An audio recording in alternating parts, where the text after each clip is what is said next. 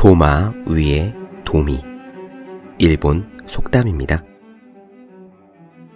물고기 도미를 도마 위에 턱 하고 올려놓으면 모든 것을 체념한 듯이 움직이지 않는다고 합니다.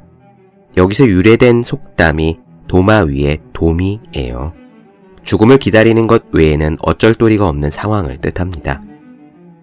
수험생은 어쩌면 도마 위에 도미 신세와 비슷한지도 모르겠어요. 어떤 문제가 나올지, 시험의 난이도는 어떨지, 앞날은 어찌 될지 도무지 알 수가 없습니다. 합격 또는 불합격을 선고받기 전까지는 답답하기 짝이 없지요. 그런 불안함은 공부를 더 방해합니다. 불확실한 미래의 불안함을 느낄 때마다 도마 위에 도미라는 말을 떠올려 보면 어떨까요? 불확실한 결과 따위는 어디 보이지도 않는 옷장 구석에라도 처박아 두는 겁니다. 그리고 내 마음대로 하십시오 라는 마음으로 묵묵히 공부에만 전념하는 것이지요. 내려놓음은 힘이 쓰입니다. 체념하고 받아들이는 순간 고통은 줄어듭니다. 하는 수 없지라는 마음을 먹은 후에야 비로소 이왕 할 바에는 열심히 라는 적극적인 생각도 이어질 수 있습니다. 턱하니 도미. 여러분이 고민을 내려놓는 소리가 들리지 않습니까? 365 공비타민 어쩔 도리가 없다면 턱하니 도미 의 한 대목으로 시작합니다.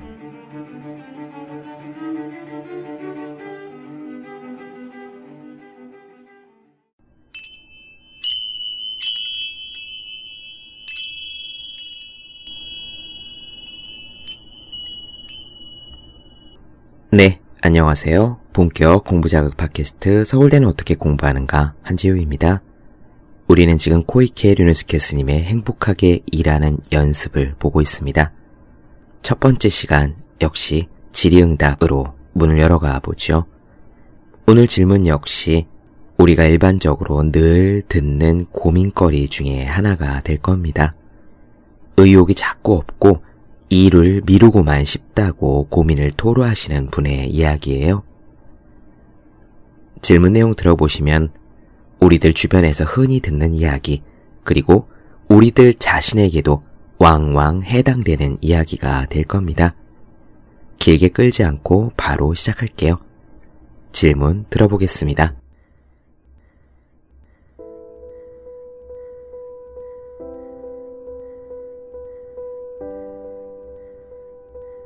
저는 일에 대해 의욕이 없습니다.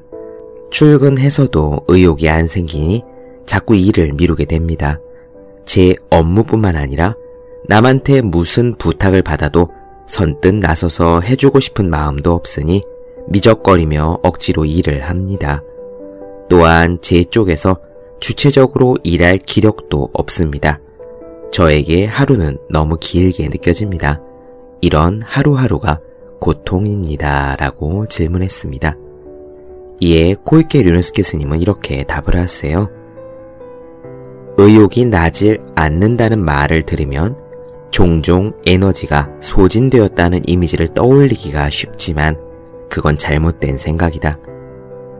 의욕이 없다는 것은 눈앞에 놓인 지금 당장 해야 할 일에 대해서 아, 정말 싫다. 일하기 싫어 죽겠다. 라는 분노의 번뇌 에너지가 활성화되고 있는 것을 의미한다. 의욕을 지속시키는 방법에 대해서는 다음 장에서 상세하게 설명하겠지만 여기에서는 우선 의욕이 생기지 않을 때 해결법에 대해 간단하게 언급하도록 하자. 의욕이 없다는 것은 대개의 경우 대량의 번뇌 때문에 마음의 센서 혹은 마음의 안테나라고 불리는 것이 제멋대로 이리저리 날뛰고 있는 상태이다. 그런 상태에서 자신이 직감적으로 원하는 것에 손을 뻗게 되면 잘못된 선택을 하게 될 위험이 크다. 예를 들어 취할 때까지 술을 마시거나 괴로워질 때까지 폭식을 하거나 도박을 하는 것을 말한다. 그런 행동들이 의욕을 되찾는 데 도움이 될 거라고 착각하기 쉽지만 사실 이런 행동들은 효과가 없다. 기분 전환을 위한 쾌락은 극히 일시적인 것에 지나지 않으니 조금만 지나면 마음의 표면에서 사라진다. 그 결과 쾌락에 의해 덮개를 씌워두었던 일하기 싫다라는 부정적인 에너지가 다시 한번 떠올라 엄습해온다. 그러므로 극히 짧은 시간 동안에는 의욕이 회복된 것 같은 기분이 들 수 있지만 얼마 지나지 않아 다시 의욕을 잃게 되어 안정성이 결여된 인격이 형성된다. 게다가 기분 전환을 위해 쾌락을 추구하면 마음의 표면에는 다음과 같은 장치가 작동한다. 일로 인해서 마음에 부정적인 에너지가 발생하고 있는 경우에 싫다고 느끼는 고통의 정도와 기분을 전환할 때 느끼는 쾌락의 정도 사이에 심각한 격차가 발생한다. 그러면 마음에는 기분을 전환할 때 느끼는 쾌락에 비해 일할 때 생기는 괴로움이 지나치게 커지고 따라서 일 따위는 하고 싶지 않다는 부정적인 명제가 눈에 보이지 않는 곳에서 발생하게 된다. 이렇게 되면 설령 일에 몰두하려고 해도 항상 일이란 즐겁지 않은 것, 즐거움은 일이 아닌 다른 곳에 존재하는 것이라는 생각이 강력하게 된다. 결과적으로 일 때문에 생기는 스트레스가 더욱 강해지는 것이다. 네, 그렇습니다. 특히 술, 이 알코올이 주는 효과가 중요해요. 술을 마시면 기분이 막 좋아지잖아요? 자존감이 일시적으로 향상됩니다. 알코올에는 그런 효능이 있대요. 술 마시면 기분이 좋아지면서 막 어떤 일도 성취할 수 있을 것 같아지는 거예요. 내일부터는 진짜 열심히 공부해야지. 내일부터는 진짜 열심히 일해야지. 그리고 어떤 어려운 목표도 해낼 수 있을 것 같은 기분이 술을 마시면 막 드는데 그게 바로 알코올의 효과 중의 하나입니다. 자존감과 자신감이 올라가는 거죠. 그러나 술에서 깨고 나면 현실로 돌아오고요. 그 알코올의 후유증으로 컨디션은 더 저하됩니다. 그 반작용으로 자괴감은 커지고요.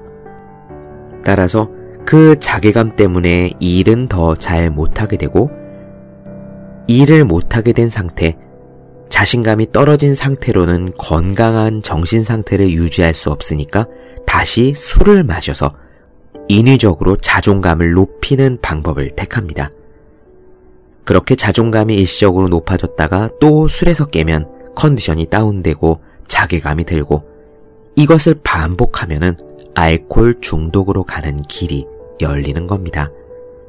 만약에 여러분들께서 술을 마실 때마다 무척 힘이 샘솟고 내일부턴 당장 열심히 해야지 라고 결심하게 되고 하지만 실제 다음날이 돌아왔을 때 제대로 열심히 일을 하지 않아 자괴감이 드는 상태 그래서 다시 저녁 때 술을 찾게 되는 상태가 반복되고 있거든 위험한 상태다라고 생각하시고 당장 끊으셔야 합니다.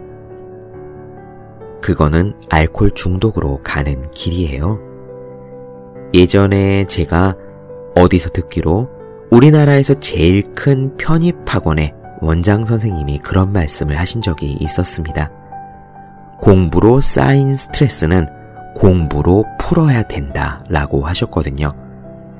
옛날에는 그 말을 들었을 때 저도 그 말이 무슨 얘기인지 이해하지 못했습니다. 하지만 지금은 이해를 해요. 공부로 쌓인 스트레스는 공부를 열심히 해서 풀라니 이게 도대체 말이 되는 소린가 싶지만 사실 답은 거기에 있습니다. 어떻게 하라는 말이냐? 내용 이어나가 보도록 할게요. 의욕이 생기지 않을 때는 지나치게 자극이 강한 쾌락에 몸을 맡겨서는 안 된다. 자극적인 것들은 마음과 몸이 따로 놀게 만든다는 특징이 있다. 마음과 신체가 완전히 일치하지 않을 때일수록 번뇌가 생겨나기 때문에 항상 주의해야 한다. 그러므로 만약 기분 전환을 해야겠다면 같은 기분 전환이라도 뒤죽박죽이 되어버린 마음과 신체를 일치시켜서 소란스러운 번뇌를 진정시킬 수 있는 그런 종류의 기분 전환을 선택하는 것이 현명하다. 사람의 성격이나 특성에 따라서 기분 전환에 여러 가지 방법이 있겠지만 그중 몇 가지를 살펴보자. 마음은 움직이고 있는 부분에 쏠리기 쉬운 성질을 가지고 있기 때문에 신체를 적극적으로 움직이는 것이 상당히 중요하다. 그리고 복잡한 작업보다는 단순한 반복 동작에 마음이 집중되고 머물기가 쉽다. 그러므로 일정 범위를 왔다 갔다 하는 산책, 조깅, 청소, 설거지, 다림질 같은 단순한 동작에 가능한 한 마음을 집중시켜서 마음과 신체를 일치시키려고 노력해야 한다. 그런 동작을 오랫동안 지속하면 마음의 표면에서 번뇌의 혼란이 어느 정도 사라지는 것을 느낄 것이다. 반복 동작을 하다 보면 마음은 상쾌해지고 다시 이 일을 향해 돌진하자는 의욕이 솟게 된다. 만약 직장에서 책상이 어지럽혀져 있다면 그걸 볼 때마다 왠지 모르게 마음이 어수선하고 불쾌해질 것이다. 책상을 볼 때마다 의욕을 떨어뜨리는 부정적 에너지가 쌓이는 거다. 청소나 정리 정도는 의욕을 떨어뜨리는 원인을 감소시켜 줄 수 있는 데다가 깨끗해져 가는 즐거움을 확실하게 맛볼 수 있기 때문에 번뇌를 떨쳐버리는데 효과적이다. 반드시 마무리를 지어야 하는데 미적거리면서 미뤄둔 일이 있다고 생각해보자. 이따금씩 그 일이 생각날 때마다 마음은 왠지 개운치 않고 속도 편안하지 않아서 불편함을 느낄 수 있다. 이건 역시 의욕을 떨어뜨리는 에너지로 작용한다. 일상생활 속에서 흔히 접할 수 있는 예를 들어보자. 빌린 돈을 갚지 못하고 있다거나 셔츠 단추가 떨어져서 고쳐달려고 했는데 여전히 못 달고 있다거나 날이 싸늘해져서 옷장에서 겨울 옷을 꺼내 세탁소에 맡겨야 하는데 미뤄두고 있다거나 지인이 농장을 경영하는데 사과에 종이봉투 씌우는 작업을 도와주겠다고 약속하고는 시간을 내지 못해 약속을 지키지 못하고 있다는 등 여러 가지 상황이 있을 수 있다. 이런 예들과 비슷한 상황이 벌어졌을 때 자신은 마음의 표면적인 부분에서 그런 사실들을 잊어버렸을 수 있다. 하지만 마음의 깊은 밑바닥에서는 아, 여전히 그 일을 하지 못하고 있었구나. 거슬리고 귀찮아 죽겠네. 라면서 시시각각으로 콕콕 쑤셔댄다. 그리고 눈에 보이지 않는 곳에서 부정적인 에너지를 늘려나가고 있다. 이제는 직장에서 벌어질 수 있는 예를 살펴보도록 하자. 벌써 결제를 받았어야 할 일을 귀찮아서 뒤로 미룬 경우가 있을 것이다.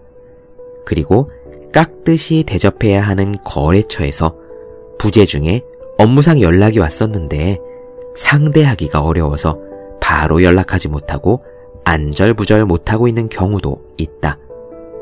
상사가 서류 수정을 지시했는데 마땅한 아이디어가 떠오르지 않아 차일피일 미루면서 상사에게 혼날까봐 걱정하는 경우도 있다. 이런 예들처럼 이미 해놓았어야 할 일들을 처리하지 않고 그냥 방치해두면 언제나 어슴푸레하게 마음에 걸린 채로 있게 되고 마음의 밑바닥에 먹구름이 드리워진다.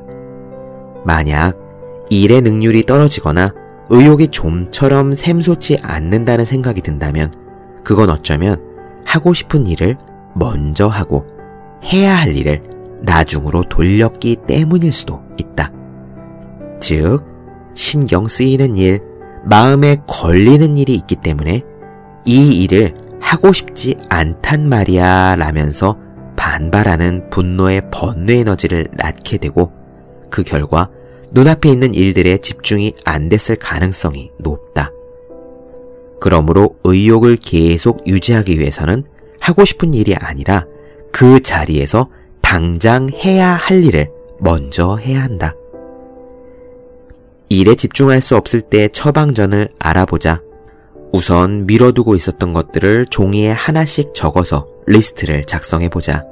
그리고 하고 싶지도 않고 생각만 해도 우울한 일을 우선 순위대로, 순서대로 순위를 매긴다. 모두 뽑았으면 그 중에서 첫 번째 순위를 차지한 것부터 먼저 도전해보자. 그 일을 마무리 지을 수 있다면 마음에 걸려 있었던 부정적인 분노의 번뇌라는 날카로운 가시가 빠질 수 있다. 그 가시가 빠지면 어느 정도 마음이 가벼워지는 것을 느낄 수 있을 것이다. 그렇게 경쾌해진 마음가짐으로 이제는 두 번째 순위에 오른 것에 성실하게 도전해 나간다. 차례대로 마음에 걸리는 일들을 구석구석 정리하다 보면 마음속에 은밀하게 남겨진 불안 요인이 대폭적으로 제거된다. 그러다 보면 이전과는 전혀 딴판으로 눈앞에 놓인 일을 향해 개운해진 마음으로 몰두할 수 있다. 또 다른 측면에서 살펴보자. 그 타이밍에 맞춰서 해야 할 일들이 있음에도 불구하고 단지 그 일이 좋다거나 싫다는 감정에 휩쓸려서 손도 대지 않고 방치해두면 자신은 해야 할 일도 제대로 하지 못하는 한심한 인간이라는 이미지가 마음속 어딘가에서 생겨나 스스로에 대한 자부심이 없어진다. 그런데 어떤 의미에서 마감이 훌쩍 지난 일들을 하나씩 완성해 나가는 것은 빚을 완전히 청산해 나가는 작업과 유사하다.